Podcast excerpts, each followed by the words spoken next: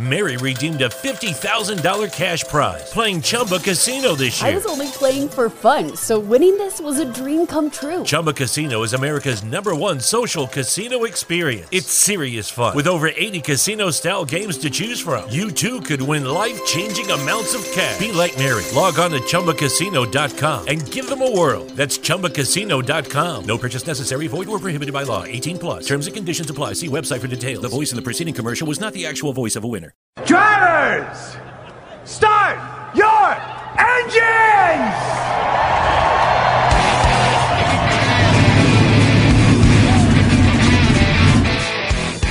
Hit the pace car! What for? Because you hit every other damn thing out there, I want you to be perfect!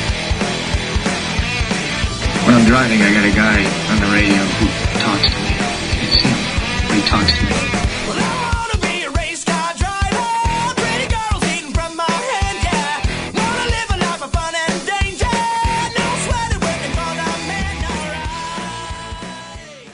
Hey, race fans, welcome to the Hoobazoo Radio Network and welcome to the Drafting the Circus program. My name is Frank Santoroski. I'll be your guest for the next hour as we uh, preview Memorial Day weekend and go over all the, the races from last week. So, uh, joining me in the studio, Richard Uden. What's up, buddy? Hey, how's it going? It's all good, man. It's all good. All good, all good. Yeah, we may have Louise join us a little later. He's traveling back from Texas. Uh, probably still unpacking his bags, but uh, hopefully we'll get him in here, uh, get his report from the Texas All Star race. But so we did have uh, the All Star race in Texas.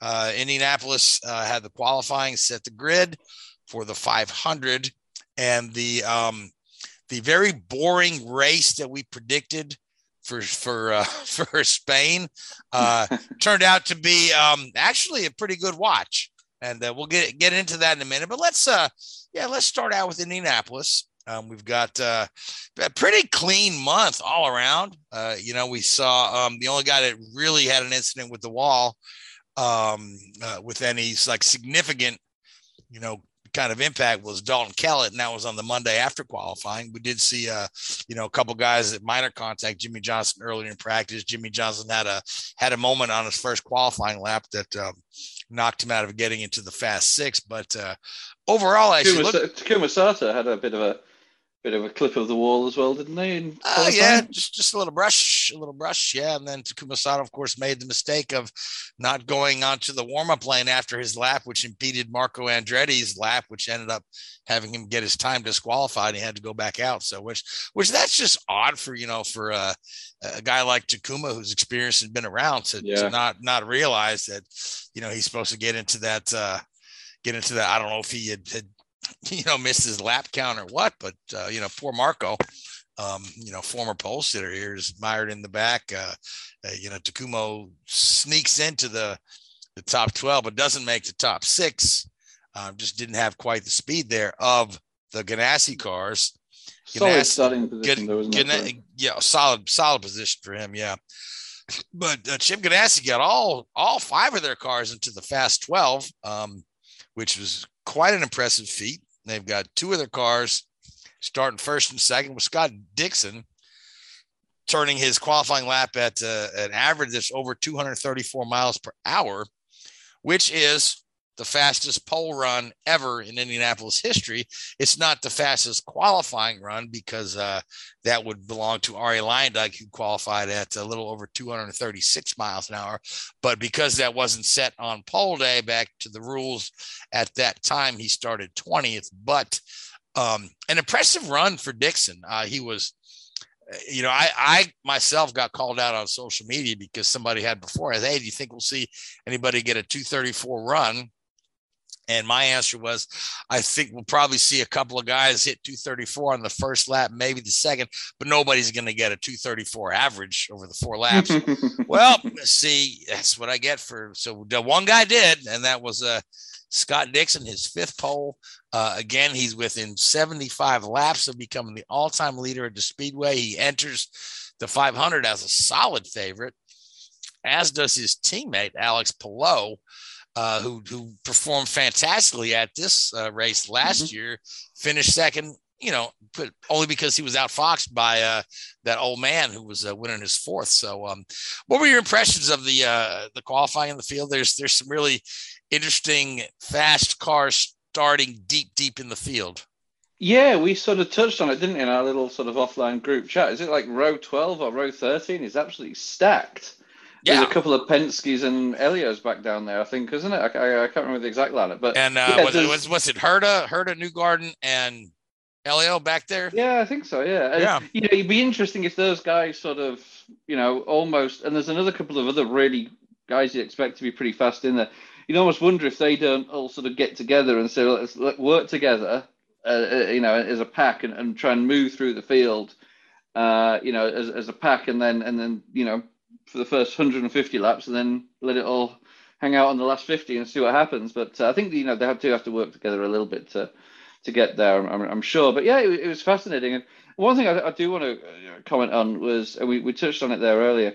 Was I think it was Dalton Kellett's accident that he had. Um, I think it was turn one, just trying to go around the outside of Romain Grosjean, I think, and just didn't have the space and and just back end stepped out and hit the wall pretty hard. And I think the uh, IndyCar released some some information on that accident, and it was um, the car suffered an impact of over 100 G deceleration, whereas on the biometric sensors that the drivers wear actually in their ears, uh, the driver only suffered a deceleration of 30 G uh, at his head, which is still a, a pretty big impact, which he'll be sore for a good few days after that.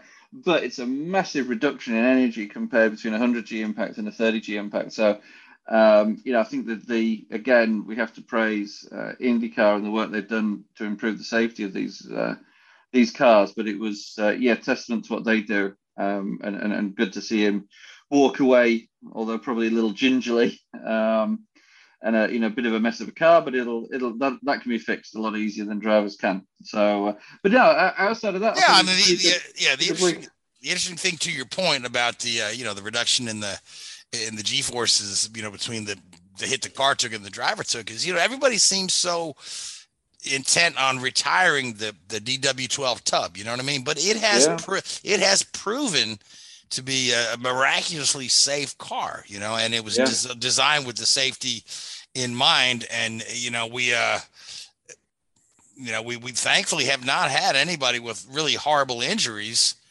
um you know due to that car uh, No. i mean i mean there was the you know the wilson incident but that was that was there, he, yeah. he was yeah he was getting freak. struck getting struck by uh, uh the nose cone off another car but since then i mean if you watch kellett's crash you know you know back if you watch a crash from the 80s or 90s there's parts scattered all over the Yeah. track right? Yeah, very very few very little debris coming off of Kellett's car there. It's just the way Yeah. the car cars are constructed.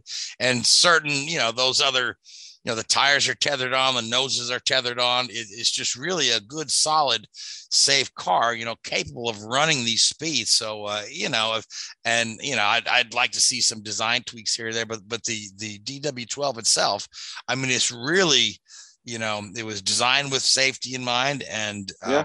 you know and it's uh everyone's everyone's on the same level playing field because it's a spec chassis so we can have the safety mount we don't have to shave any corners in the interest of being faster than the other guys So, uh, Exactly. yeah but uh yeah but just just i mean really interesting data from indycar on the kellett crash yeah, and and good to see. And as you say, yeah, they're obviously you know the rushing to change it and update it, which I think is a little bit uh, premature, maybe because I think it's a still produces some damn good racing, and so I would be excuse me careful what you wish for there when they look at changing the um, changing the chassis there. But yeah, I mean, obviously over time these things do get knocked around and banged, and I'm sure you know, I'd be surprised if Dalton Kellett's tub could run again. And that was a pretty big impact. The actual main monocoque chassis was, was probably on the scrap heap uh, as we speak. But uh, yeah, I, I, I, you know, what do you what do you gain from changing that t- that tub there? Um, I, I, I really don't know. Um, no me either yeah so otherwise if people want to see something where the windscreen is a little more integrated into the the chassis Yeah. design. Yeah. So, but I think uh, they've been talking about that, haven't they? I think there is a little bit more going on there. Yeah, I mean, they were talking like 2024 or 2023, Mm-hmm. but I, I think they, they're pushing it back again. I think they're going to make the next, you know, chassis match the next uh, set of engine rules. And and you may which- need are- You- which- yeah, exactly. Yeah. yeah, you know, you obviously you, your your engine and chassis are pretty integral to each other. So it may be that the current chassis at the moment couldn't handle a hybrid engine or whatever they're looking at. Um, and in the same way that the current next gen NASCAR chassis can accept a hybrid engine. So um, you know, whereas the Gen 6 couldn't, so or easily anyway. So yeah, they've obviously got to future proof these things. And yeah, 2025 I think would be a, a sound you know the chassis then would be what 13 years old so uh, yeah it's probably a some of the manufacturing processes and safety initiatives and designs would probably be improved by then so uh, i think that's a good window of opportunity to do that but i don't think it's purely a performance based situation Yeah. So let, let's talk about let's talk about the engines then. Okay. A lot of folks are saying, "Wow, you know, Honda really Honda really has this under control." But uh, you know, if you look a little deeper at it, you know, the numbers are skewed a little bit because honestly, the, the people who have got it best, right, are Chip Ganassi Racing and Ed Carpenter Racing, right? Yep. So you, you're talking five Honda engines versus three Chevys, right? Yep. You know, but but I think that you know VK is every bit as fast as as any of the Ganassi cars, and he's you know proven to be quite fast through all the practices and whatnot. And um, you know, he's uh the these these all, all three of these guys in the front row are Dixon's 234.0, you know, 233.5 for Palou and 233.38 for VK. And then Carpenter's right next, 233, you know, 08. And then a little drop down to Ericsson and, and Kanaan. So Yep. and then then then the next row behind them, then you've got the two McLarens, which are two more Chevy engines. So so I don't really don't I don't buy that the fact that Honda's got it right this year. I, I buy the fact that you know Ganassi's got it right this year. Uh, Penske's faltered uh, somewhat. That doesn't mean they won't be strong in the race because uh, uh, especially with their driver lineup, you can't count those guys out. Um, and Andretti faltered in qualifying. Um, uh, you know, I think Grosjean was the only guy to get into the get into the Mhm. top 12. So, uh, so we'll just have to see how that plays out. But I, I I really feel like the, uh, the the Chevy and Honda are pretty equally matched. I don't think one has uh, an advantage over the other. I think it's more of uh, you know just the the team setups and whatnot. Yeah, I think that the biggest thing you're going to see um, over the course of the week, and what so, so one of the things you've got to remember is um, the cars are very very different between qualifying and the race, when especially when it comes to aero spec and also gearing, gear ratio setting, because in the um, i- i- if you run you know, like they're doing qualifying with no other cars around, they'll never hit the the, the, the rev limiter during qualifying. You will during the race because you're in the draft and you're being dragged along. So your um, you know the, en- the the gear ratios and engine mappings and all these sort of stuff are very very different between the race and uh, the race and qualifying. So it'll be interesting to see the you know is that a consistent variable uh, if that makes sense uh, between the two manufacturers there? Do you, you know, are they both non-optimized by the same amount as you would be compared to uh, race weekend? So uh, I think qualifying is very, very early to make that call, considering the differences between the two disciplines, basically. Yeah, and, and then again, you know, you, you don't know how these guys have set up their cars either. You know what I mean? Because it, it is a long race, right? And and and you know, in some sense, you'd be better off to work on your race setup as long as you get a decent starting spot. Yeah, Not not not worried about setting a, record or setting on the front row. Although it's nice to sit on the front row, but if you if you have a good solid race day setup in a car that's balanced and handles well in traffic, um, that'll that's going to benefit you more over the 500 miles than you know the guy that can go fastest for four laps out there by himself. But Yeah. uh, I, I got to say, I, as I look at this thing, right, Dixon is way overdue for that second Indy 500 win, yep. and, and we've seen him. With the Lucky Land slots, you can get lucky just about anywhere. This is your captain speaking. Uh, we've got clear runway and the weather's fine, but we're just going to circle up here a while and uh, get lucky. No, no, nothing like that. It's just these cash prizes add up quick. So I suggest you sit back, keep your tray table upright, and start getting lucky. Play for free at LuckyLandSlots.com. Are you feeling lucky? No purchase necessary. Void where prohibited by law. 18 plus terms and conditions apply. See website for details. Mary redeemed a $50,000 cash prize playing Chumba Casino this year. I was only playing for fun, so winning this was a dream come true. Chumba Casino is America's number one social casino experience. It's serious fun. With over 80 casino style games to choose from, you too could win life changing amounts of cash. Be like Mary. Log on to chumbacasino.com and give them a whirl. That's chumbacasino.com. No purchase necessary, void or prohibited by law. 18 plus. Terms and conditions apply. See website for details. The voice in the preceding commercial was not the actual voice of a winner come oh so close so many times and have you know you know something go wrong. You know maybe he had a shot at, at Takuma in 2020 uh, if there hadn't been that last caution you know he's uh he's you know again he's the guy's led uh, so many laps there. So uh, I, really think Dixon's got to be the solid f- favorite. But if I but if I wanted to like like take a, a, a dark horse or uh, I don't even know if I want to call him a dark horse, but um, uh, you know, this is one of Kanaan's best shots to get his second Indy win too. Mm-hmm. And if you recall, when he did get his first Indy win, it was he, not he was not with uh, one of the top teams. He was, you know, with Jimmy Vasser, which is one of the smaller teams there, and he was able to pull that off. Uh, but now he, you know, he's in solid Ganassi equipment. Ganassi looks to be the class of the field. He's right up there near the front. He's yep. a cra- crafty guy, led a lot of laps there. And again, the 500 is the kind of race that rewards experience, you know? Of course, yeah. But, but at the same time, you know, Palou, you know, the dude is yeah. just, uh, he is, he, he drives like a veteran, you know, yep. just, despite being a youngster. So who do you like? I mean, who are you going to, who are you going to be keeping your eyes on? I think somebody that, I think they had a pretty good uh, qualifying performance. I can't remember his exact position, but uh, I think Alexander Rossi's in a pretty good starting spot, isn't he? I may be wrong. Where's uh, where does he start the race this weekend? Um, Rossi starting twentieth. Okay, so maybe not as good a starting position as I thought. Um, yeah, I'm trying to think who. Yeah, I, I, I could wouldn't imagine him having a uh, you know a, a, pretty strong weekend.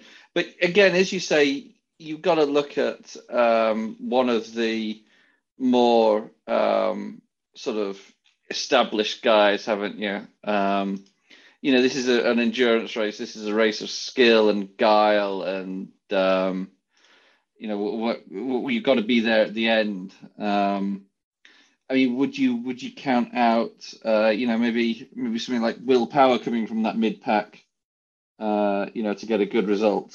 Um, who else? No, no, I, I, know. I, would not count out Will Power. No, uh, no. Um, a matter of fact, he's not. He's not that. He's starting eleventh. Yeah, he's, so he's, he's, not mired too awful far back. No. Uh, but some of the guys that that I would watch out for that are kind of far back would be like a Graham Rahal, right? Yeah. You know, I mean, had, was it last year when he was having a really strong run and then he, he had that incident exiting pit road? That is yeah, correct. Had the tire bounce on him there. There's Louise. Yep. Hey, how's it going? Oh man, uh, yeah, I'm sorry about that, guys. But anyway, yeah, Graham Rahal had a peculiar race day, and I'm judging by the fact that we're talking about Indy, right? Yep. No, I was actually talking about uh, Bathurst 1000. no, no, we're, oh, ta- oh, we're nice. talking we're I talking about McLaughlin's Indy. not running. Yeah, I know. Yeah, yeah, he's not running. That's why Rahal's suddenly the favorite. Now, Rahal and Bathurst might might be intriguing for the few that might care, but no, yeah, it it was a yeah back from Texas and all, so yeah, I'd say it's been going all right aside from a couple of hiccups along the way, but yeah, all right, yeah. Well, good to see you. And what we'll do is uh, we'll get into your report from uh, from the All Star race here shortly. But uh, what uh, Richard and I were doing, we'll go ahead and you know talk about who we want to really keep an eye on in the fight in the 500 field. Um, you know, you as the race progresses. Yeah. Go ahead, Richard. I'm gonna I'm gonna pick him as a winner. So we'll we'll we'll hold off on that surprise until we get to the winner. You know, that is an interesting one, but there's three drivers that I know for a fact I'm going to keep an eye on. One of them is David Malukas. I feel like he's going to be a perennial dark horse to stop Jimmie Johnson from winning Rookie of the Year honors for the Indianapolis 500. He's been quietly consistent, and while Sato has been super fast, Malukas isn't awfully behind. He's a couple spots down the the charts, but he's been all things considered doing really well and one of the very few i think if i recall is one of the only if not the only rookie that has some sort of experience prior to testing the indianapolis because from what i understood he ran india road to indy at ims for the freedom 100 but really didn't get an opportunity to run outright because he got taken out early on to my knowledge in one of those chris windom incidents that came to define his month of may a long time ago. Yeah, he's uh he's lined up 13th, uh, and again, you know his teammate um, Sato, two-time winner there. I'm sure he's getting uh uh him and uh, Sato were probably sharing some information, and I'm sure he's going to glean everything he can learn from Sato, who has proven to be, you know, pretty darn good around the speedway. And, and Sato, another guy you want to watch out for on race day. Oh, no question. Another driver that I will probably eye on is still Simon Pagenaud. Yeah, he's not had the greatest month. Well, Meyer Shank hasn't necessarily set the world on fire this month of May compared to last year, where they were quietly quick. They were like there, there, but under the radar. This year, they're kind of there. They're not under the radar. They haven't really quite shown me much but the reason why I keep an eye on Pagenaud is mostly for the fact that he's driving the, ch- the team that won the 500 last year, and also the fact that had the race been a little bit longer, la- uh, 10 laps more, I think Pagenaud would have easily been in the mix in that 500 win.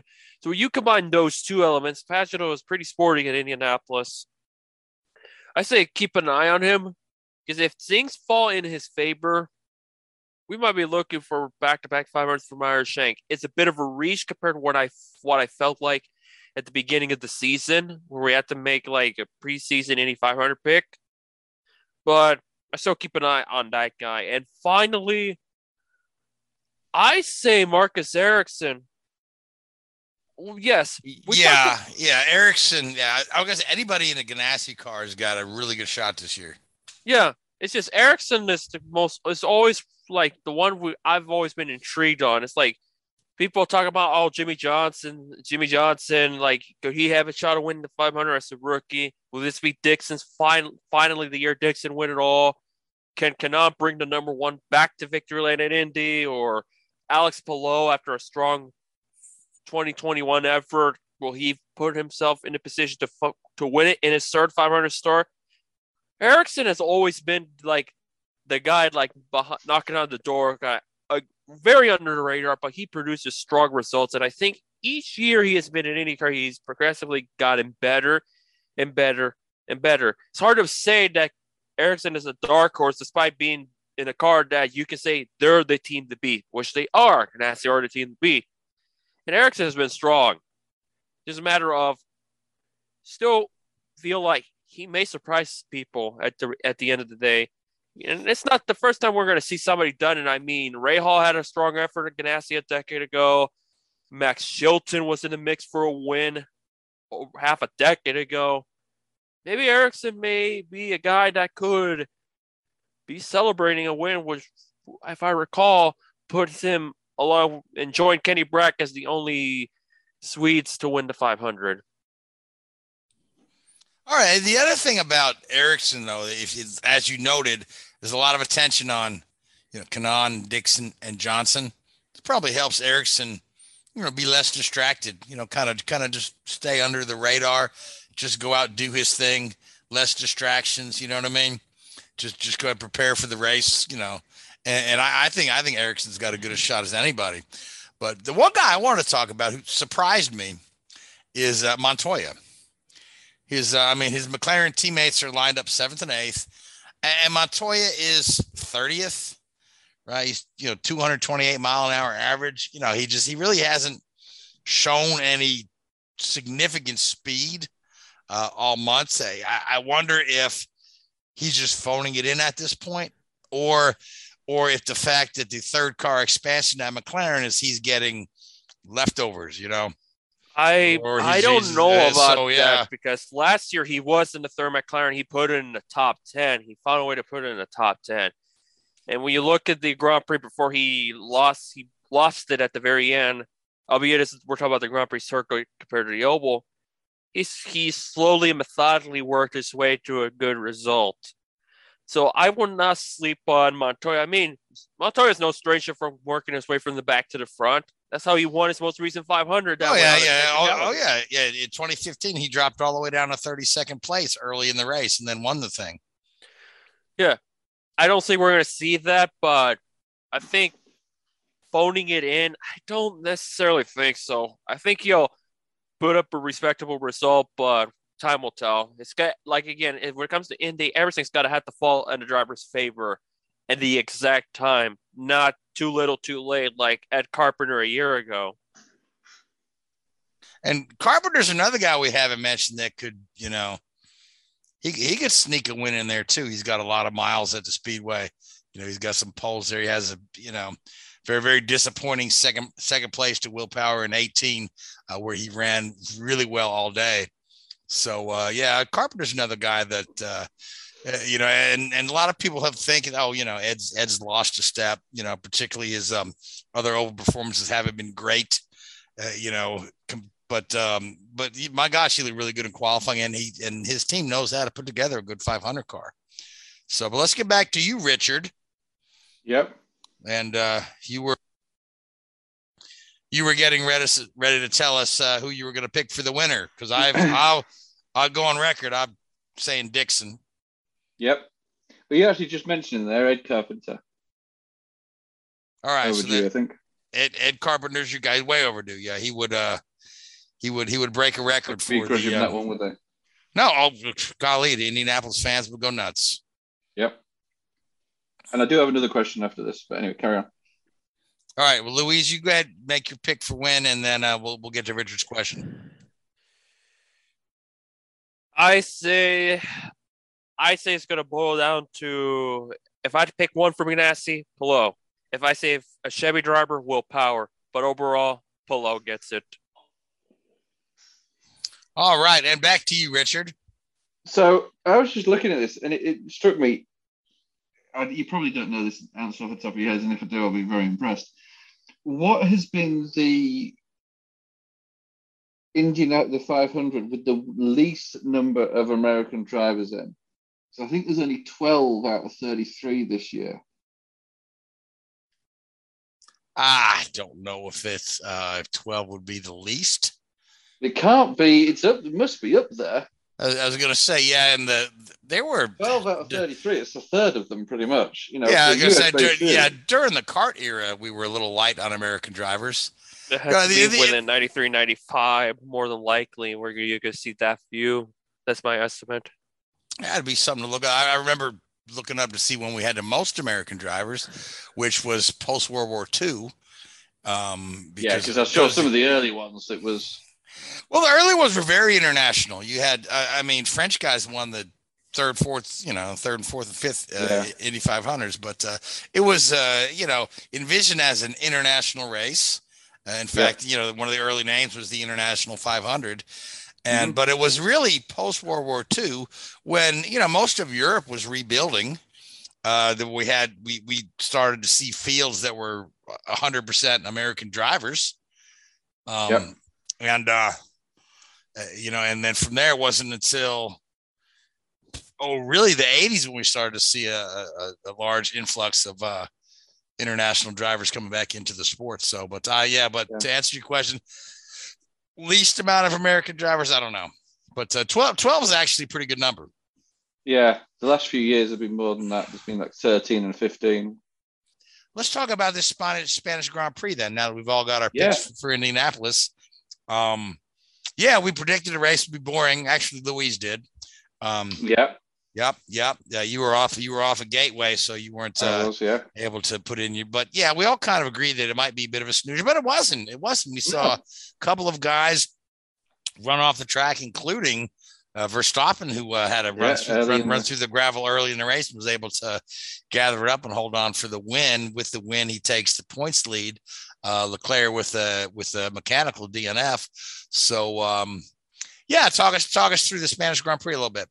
Yeah, it's, Barcelona is one of those tracks that it's so sort of aero critical, if you like. It, it often doesn't produce uh, particularly good races, um, but it it wasn't terrible. Uh, you know, highlights from the race itself was like Alonso driving from the back of the pack was very impressive. Uh, you know, Bottas had another good race. Hamilton had a really strong race after a first lap contact with um, Kevin Magnussen gave him a puncher and, and dropped into the back of the pack, and he was almost ready to sort of pack it in and, and save the engine, but had a really really strong drive. Uh, George Russell again with a, another strong drive, and uh, yeah, I- think special mention also needs to go out to Lando Norris, who completed a race, one of the hottest races of the year, uh, despite suffering from tonsillitis, which of anybody especially having tonsillitis as an adult is I've had that you know a few years ago and it's, it's miserable. Um so you know massive credit needs to go to, to Lando for, for for doing what he did. Um but yeah again the two standout drivers both probably with one mistake each throughout the weekend were were Leclerc and Verstappen. Leclerc uh, lost his first timed lap in Q3 uh, by spinning at the final chicane. Um and then uh, but still managed to come back and take a very, very impressive pole uh, pole lap. Verstappen struggled throughout. Um, uh, or at the end of qualifying, you know, he couldn't get a fast run in at uh, the end of Q3 there with a DRS issue, which plagued him on and off throughout the whole race. Uh, not not quite sure what was uh, the issue there with his DRS, but you'd see it open some laps, closed other laps, and there's some laps it would open for a split second and then close again. And uh, yeah, it was all a little bit uh, clunky from Red Bull on the technical side there with that DRS issue. And and he did, as you said, he sort of span wide going into turn four there at the top of the hill. Um, you know, they, they his his his race engineer came over and told him that he had a gust of wind, which uh, you know Barcelona. I've been there a couple of times testing, and it is a very very exposed uh, track. Just on the outskirts of Barcelona, about 20 miles north of the uh, city centre there, and you're at the base of some mountains. And the wind really does whip through there, and it can. Uh, uh, it, it, it surprised me how windy it was when I was there. But uh, so yeah, I can quite easily see these freak gusts catching these guys out as it. Yeah, uh, and uh, see, uh. Sainz had a very similar incident prior to Max. Yeah. Same Sainz same same a- part of the course. Yeah. Yeah, same corner. And you know, watching Sainz and um sorry, both Sainz and Leclerc's spin on the Saturday and Sainz on the Sunday, respectively, very, very similar. It was a very early part of the uh sort of corner dynamic, if you like, the turn-in phase. And yeah, very, very, very strange what happened. It wasn't like the back end stepped out and turned them round sharply. It wasn't snap oversteer or anything like that. It just like the back end just didn't want to turn and it just sort of drifted off, uh, which was very unusual. And maybe that's a characteristic of that Ferrari car uh, and the way it handles. And uh, you know, to a certain extent, Leclerc has obviously got a better better grasp on that so far this season compared to Sainz. But uh, yeah, very unusual. And the Sainz one may have been wind as well. We we, we don't know. But um, yeah, consider what we often consider one of the, the dullest races of the year. I thought had a a little bit of everything there. Um, you know, Checo drove a great race, and to a certain extent was unlucky there, being asked to move over by uh, by the team to let Verstappen through. I think Verstappen would have got past anyway, uh, but you know, there were different tyre strategies, um, and part of that was forced. You know, obviously, you know, Sergio Perez there does have a certain amount of uh, you know angst there, understandably, because as he you know, he can quite rightly turn around to the team and say, "Well, I'm not the one that span off." So you know, I've done everything I've been asked of, uh, and whereas Max made a mistake, and you're asking me to give way to him, that's a little bit unfair. Which, yes, you, you you're probably right in in, in that assessment. But um, no, I, I think he was, you know, I think Verstappen would have won anyway.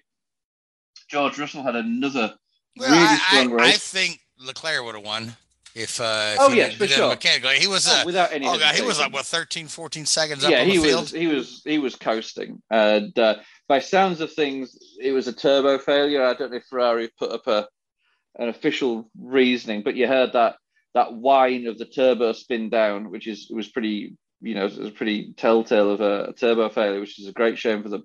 And because, especially considering they had a brand new engine in there or a latest spec engine, um, which Carlos Sainz wasn't running.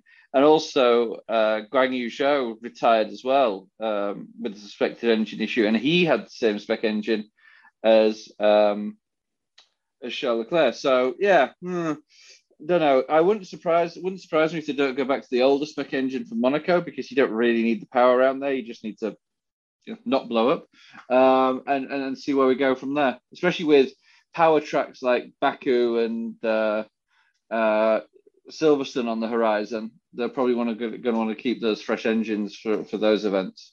Oh, for sure, yeah, yeah. Now, so yeah, so Monaco's up next on the calendar, uh, yep. and again, this is often considered to be one of the most prestigious races in Formula One, and yep. and, and I kind of what it feels like it's lost a little bit of its luster over the years.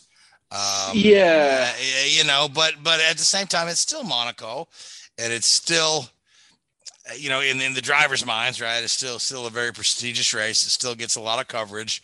Um, it still gets a lot of attention, but um, the, you almost wonder if you know Formula One hasn't outgrown the circuit. You know, Cause yeah, it, it, it is so tight and so unforgiving you know, because there's there's no runoff, there's no place to go, you know, and and it's no. always it's always been that way. But but the cars are much larger now, you know. Um, you know, when when you look at uh, you know the little tiny Lotuses that like Graham Hill and Jim Clark were running around there, compared to these, uh, uh, you know, the modern Formula One car has about the same wheelbase as a you know, a good sized soccer mom van. you know exactly. So. Oh no, for sure, for sure. And and uh, yeah, you're right. There is a um, mm, how, how, what should we say? People have questioned Monaco for a long time with its um, pure entertainment fact. You know, it's become a procession basically. Um, but I think in the last couple of years, you've really heard the murmurings and rumours starting to come from the manufact from the, the, the sports owners, uh, which which isn't great. I, I, I certainly do think that um, you know we need to stay at Monaco. I think it has a place on the calendar. I think you almost want Monaco to be a time trial race. You really do. Because you look at the onboards of these guys when they're at the top of their prowess, driving Monaco flat out, it's breathtaking and I will stand by this. If there's one place I could stand and watch a Formula One car, it's at the exit of the first, um, first swimming pool chicane. That that left right flick, where they're sort of like sliding the car through that second apex. You, just stand at that exit where that camera is, must just be breathtaking. Um, oh, absolutely, yeah, yeah. So I think from a skill level, I think it's the ultimate test of the driver, far far more so than any of the other tracks we go to. I mean, you make a mistake at Monaco, you're out the race, pure and simple. You don't, you know, if what, what happened to Verstappen happened going down into Sainte-Devote, you're in the tire barrier.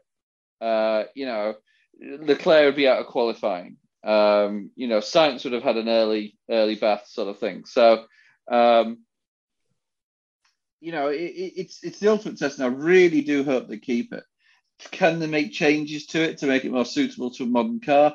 I don't know. It'd be interesting to see how these modern cars do handle that on a very because one of the one of the key features of a ground effect car that they're running now is the ability to seal the car to the track, seal that under, uh, you know, the under tray of the car or the skirts of the car to the track to generate downforce underneath the car. Now, Monaco's so bumpy, uh, and, and even with the drain covers and the crosswalks and the, the, paints and all that sort of stuff you see all over the track, um, you know, is it going to work? Are you going to see the car seated and sealed as well as you have in the past? It's going to be a very interesting topic and a very interesting thing to see with the handling of these cars this weekend. Yeah, it's going to be. I mean, you know, it's it's whoever wins this thing, it's going to be a handful. You know, I've got to. Oh yeah. If, if I wanted, if I wanted to right now go on a limb and pick a winner for Monaco, right? And and and go kind of out of the box. I I would say this is not a big power track, um, and I, and I really want to say advantage Lewis Hamilton, right? And, and, he gets his no get, no.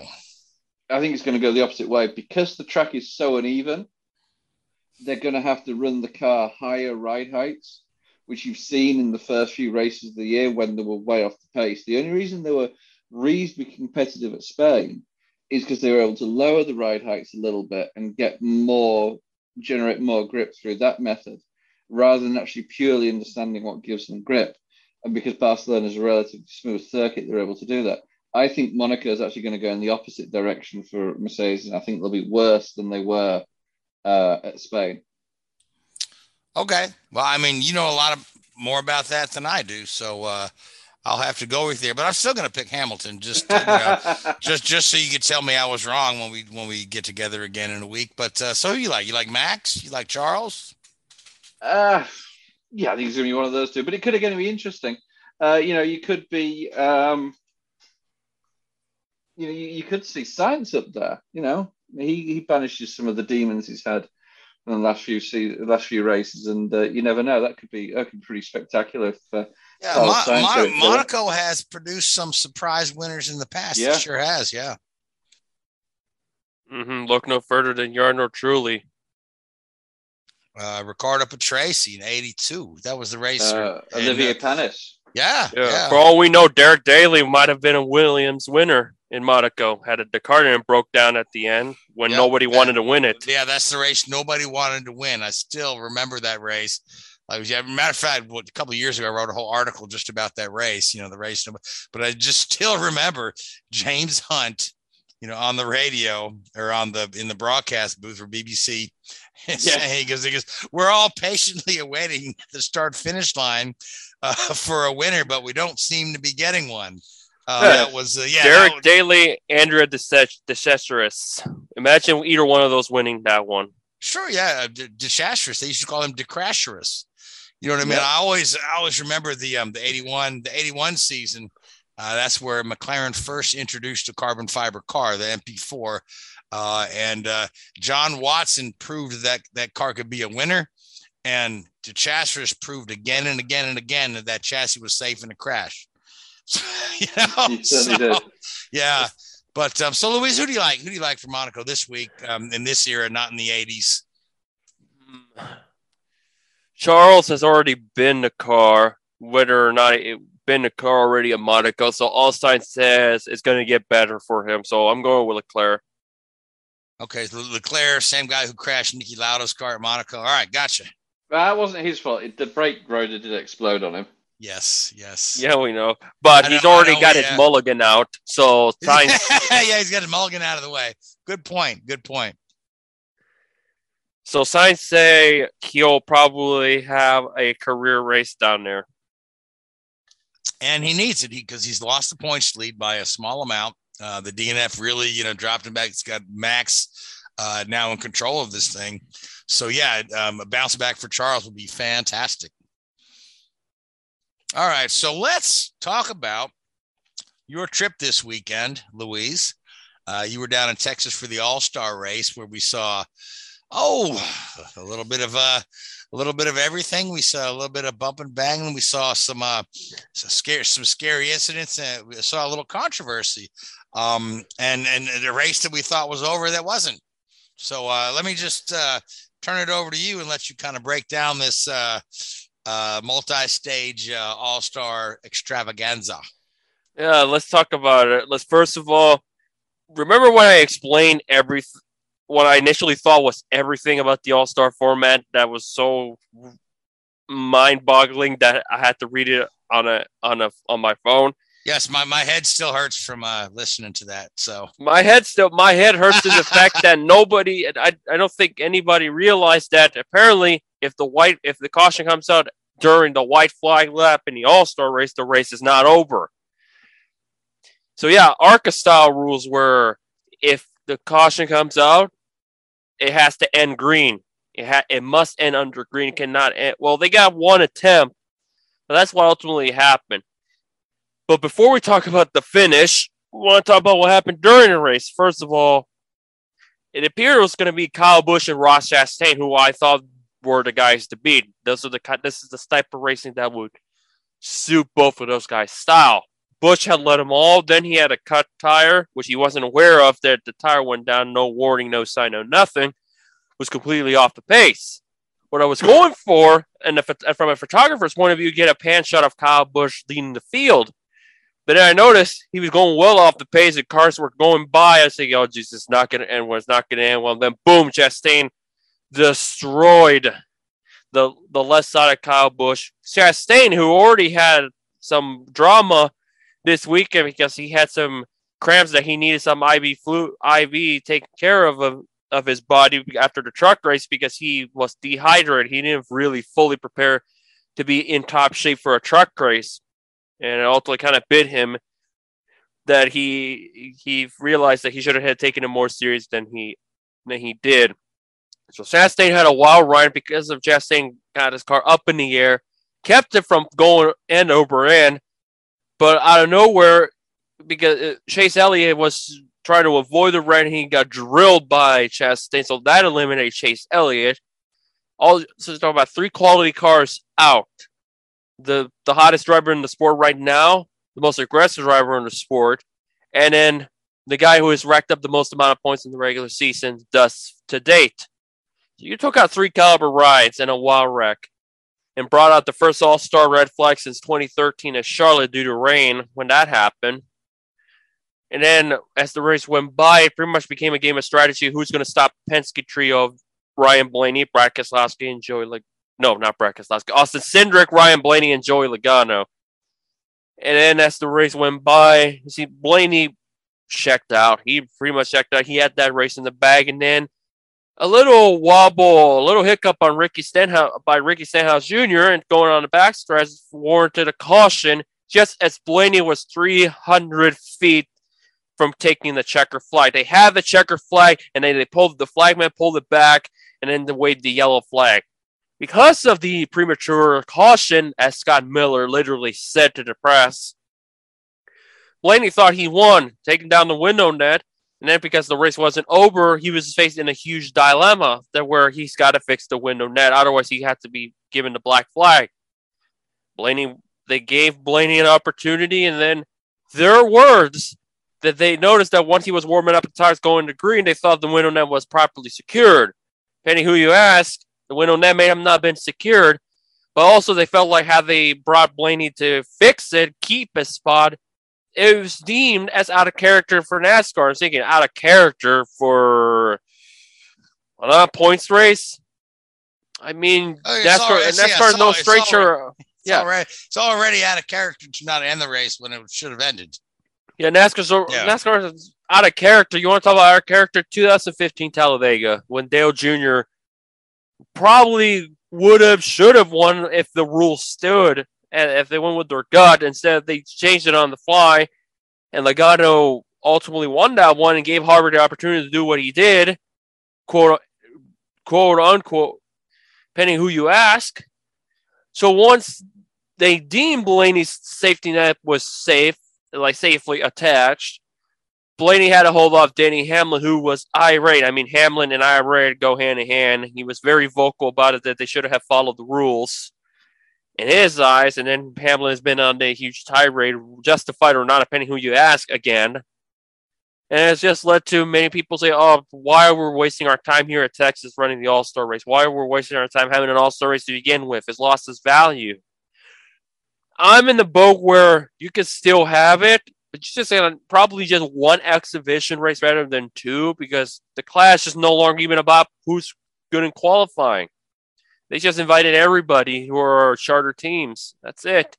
In a clash for the All Star race, it was two thirds of the field that ran the All Star race that have charters, and only charter teams competed. There were no extra entries like your NY Racing, the Money Team, or Carl Long. But people, well, Blaney won controversial fashion. Yes, the million. First win with his crew chief Jonathan Hassler, albeit a non points race, but it kind of and as for me covering the races this season, I'm five. It's five for five for Team Penske. Yeah, you're their good luck charm. Yeah, but the Penske, Yeah. the Penske cars looked really strong at Texas. All three of them, you know, like you said. Yeah, albeit Logano does have a point that yeah, they still feel like they needed to find some more pace because he felt like guys like Kyle Busch and Russ Chastain were the guys to beat, which I can understand his viewpoint. They were able to get the strategy right, and with Logano, he got the big crew got the job done to put him in the in the first couple rows, hundred thousand dollars richer for having the fastest pit stop. There, I'm t- there you go. Yeah. I think just overall, it was just a messy, messy, messy ordeal. And that's just with the Rays. There was some slight confusion about the pit stop competition, what it entails. Like, like apparently the the 10 second was not 10 seconds, and vice versa. It was just from a photographer point of view, it wasn't the greatest in that in that regard because we were I was curious what they were going to do about it, and then that one it was Kyle Busch over Ryan Blaney for who who will be on, the pole for the All Star race. It's just every it's pretty clear. Everybody knows this is the worst race of the year with the current car that we've had to date. Not sure if I Yeah, think it- plus plus there's just too many gimmicks. You know what I mean? too many gimmicks, I mean, you got, you gimmicks. all these, yeah, these all these pit stop competitions in the middle of qualifying, and They didn't know what I mean? factor in It's all- yeah. overtime during stages, not in the final, during stages. So instead of 125, it was 140 last week because a couple of the stages went into overtime. Yeah, just like I said, it gets number one when it gets too hard to follow, right? And then then you have too much controversy. You They just need to simplify the thing, right? Uh, you know, and uh, uh, you know, Richard and I were talking off the air earlier that that, that again, this is historically, you know, race that would be held at Charlotte, where everybody would be there closer to their home base for two weeks. Uh, now we've so we've added an extra travel weekend uh, for the teams, and uh, you know, so uh, and for what? And, and the race is not even on network TV; it's on Fox One, right? So Yep. yeah, is what it is. But uh, you know, Ryan Blaney got some money in the bank, and, and Denny Hamlin has fodder for his Twitter, I guess. So you know, Yeah, all all hands on deck for the 600 for those Cup guys, which will be the another ultimate test about tires, fuel, and how this car would do. But I imagine I think some people are just hoping it's a lot better in terms of the quality of racing. But we'll have to find out in in a couple of days. All right, so let's talk about the 600 then, since we've just got about five or six minutes left. Um, so, uh, who do you like? Who do you like for the 600? You, you know, we were we're talking Charlotte. You know, we're talking probably probably the Toyota guys are going to be strong. The, the obviously the uh, you know the Chevys, the, the Hendrick cars are going to be good. Uh, Penske's coming off decent momentum from the All Star race. So, um, I mean, who do you like, Louise? Can't go wrong with Kyle Busch, honestly. Yeah, this is quite true. Yeah, he, that guy can win anywhere. So, but uh, yeah, yeah. So I, I mean, I, this is this is coming from the guy who thought was going to go winless this season. So yeah, I don't even know know who to go with. I, I'm wondering. I, you know, I'm wondering if uh, you know Blaney goes back to back, wins the All Star, and then then wins at Charlotte. Um, yeah, I'm also you know really kind of uh, uh, yeah, Austin Cindric. You know what I mean? If he were to win the two majors in the one year, you know, we still recall he won the uh, Daytona 500 earlier this year, and he really hasn't been much of a factor since then. But but he looked pretty solid at Texas, and Texas got a you know very similar profile to Charlotte. So uh, you know, I, I just kind of you know Mm. casu- casually wonder if Austin Cindric's got a really good shot there as well, uh, just because that would be you know just a great story. You know, somebody winning two majors in their essentially their rookie season. yeah, it's just interesting how he hasn't has set the world on fire after winning the five 500. He's going through the rookie jitters, which naturally every driver goes through it, but he's been hit with it quite a lot. So all he just needs some bit of confidence, and I think having a pretty good All Star effort may change it a bit. because because he's gonna have to get a good run going in case if we have more than 16 winners. Remember, we already have 11. Yeah, that, that we do. So a strong run is key for those guys, for guys like him and Denny Hamlin and Kyle Larson as well. Larson, yeah, yeah, yeah. Denny Hamlin's another guy that Martin Truex, another guy who's been a little low key this year, but uh, you know he's uh he, he's you know when it comes to these these sort of you know profile tracks, you know he was the he was the king of those back in seventeen, uh, and uh, you know does he still have that magic? You know, uh, Truex seems to be you know, kind of almost, you know, fading into the background uh, compared to what else is going on. But I think he's still a pretty solid guy, and and he's got as good a shot as you know anybody else. And of course, of course, you can't can't count out any of them Hendricks, you know, cars between you know Bowman and Byron, Elliott and Larson. Those guys have been, you know, rock solid all year long. So this is, you know, with the length of 600 miles, it's really anybody's race. Yeah, huge points there. Remember, this is four segments, unlike we were used to the traditional three. So you would get, if I recall, 70 maximum championship points. If you win all three, if you win all four stages, you get the max amount of points. So yeah, you get you'll if you have a strong night, a real strong night, you can rack up 70 points, the most you can get in a year. Yeah, absolutely. Yeah, it's a big. It's there's a lot on the line here. Just like you know the guys going to Indianapolis, we got double points uh, for those guys there. You know, so of course you know Formula One, same amount of points for Monaco. We haven't gotten that gimmick in. Form, we haven't got that gimmick in Formula One yet, but, but uh, we there, did. There uh, you go. We? we did have it uh, in Abu Dhabi a few years ago, I think. Uh yes, yes. Plus we've that also one season. Yeah, we've also uh, done we've also done the thing with the uh, the points for the sprint races as well. Correct? Yep. Yeah. Yeah. Yep. Yep. Yeah, So- I think that I, I figured that's what you were That's alluding to, the sprint race. So double points in Formula One, eh, sprint race is whatever at this point. Just don't oversaturate it. Yep. Going, I going agree. over. Yep. Yep. Again. Yeah. So, uh, all right. So we're out of time. So there, there's about a couple minutes. You guys can, uh, uh, if each of you wants to just drop a final thought for, uh, for either for last week or, or, or preview next week. Uh, on some IndyCar news we didn't discuss, apparently Alexander Rossi has a new contract for next year, but he hasn't said where it is yet.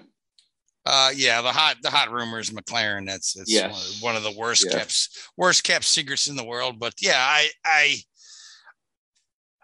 you know again I, I've got to look at Montoya not performing in the third McLaren car, um, and, and wonder if that's you know victim of of them expanding before they're really ready to. But uh, you never. I guess it depends on who they hire and who they who they bring along. I think McLaren has a lot of resource to be very very strong as a three car team. Um, and, and Rossi desperately needs something different in his life. You know what I mean? It's whatever is going on with Andretti is no longer working, and it's just uh, you know it, it seemed to be frustration after frustration for this poor guy, uh, who I still believe has a lot of potential and a lot of great years left. So I think uh, change of scenery will do him well. And, and again, the McLaren team is you know nothing to shake a stick at. Those guys, uh, you know, O'Ward and, and Felix have been pretty strong in every race. Mm-hmm. All right, Luigi, your final thought, sir. As for me, I think honestly, NASCAR, as much as decent momentum they've had, they certainly have lost it in a matter in a matter of a few days that we dealt with it. I think it'd be curious to see how the how the 600 numbers will reflect because this is this is Sunday is supposed to be the ultimate favorite day of the year, and while I'm not going to be fully cherishing the favorite day of the year this year, I'm just more or less curious how the 600 is going to unravel, and on top of that, how much if attrition is going to be a factor in the 500, and as far as Monaco, I've already discussed it. I think all signs say Leclerc will finally break through. Carlos Sainz says Leclerc, Leclerc will break through. All signs say. Yeah, you said all Yeah, signs. yeah. And Car- Carlos is a signs. So my, Oh, my- boy. my little pun for the day. All signs said. I'm, sur- all- I'm surprised you didn't got it the first time when I said all signs said like 15 minutes ago. Ah, yeah, uh, yeah. Carlos' entire family says Leclerc's going to win. So, all right. Ah, well, good night, guys. Um, I want to thank the Whoobazoo Radio Network. I want to thank iHeartRadio, Spreaker, Google Podcast. I want to thank Dan Blay Racing Art and uh, Mark Dill and legend of the first Super Speedway. I want to thank you, Richard. I want to thank you, Louise. But most of all, I want to thank you folks that listen to us. Have a great Memorial Day weekend. Enjoy the races, and we'll join you again in a week. Until then, good night. W-H-O-O-B-A-Z-O-O,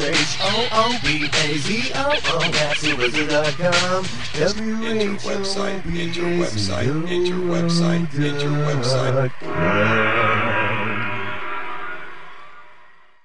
Mary redeemed a $50,000 cash prize playing Chumba Casino this year. I was only playing for fun, so winning this was a dream come true. Chumba Casino is America's number one social casino experience. It's serious fun. With over 80 casino style games to choose from, you too could win life changing amounts of cash. Be like Mary. Log on to chumbacasino.com and give them a whirl. That's chumbacasino.com. No purchase necessary, void or prohibited by law. 18 plus. Terms and conditions apply. See website for details. The voice in the preceding commercial was not the actual voice of a winner.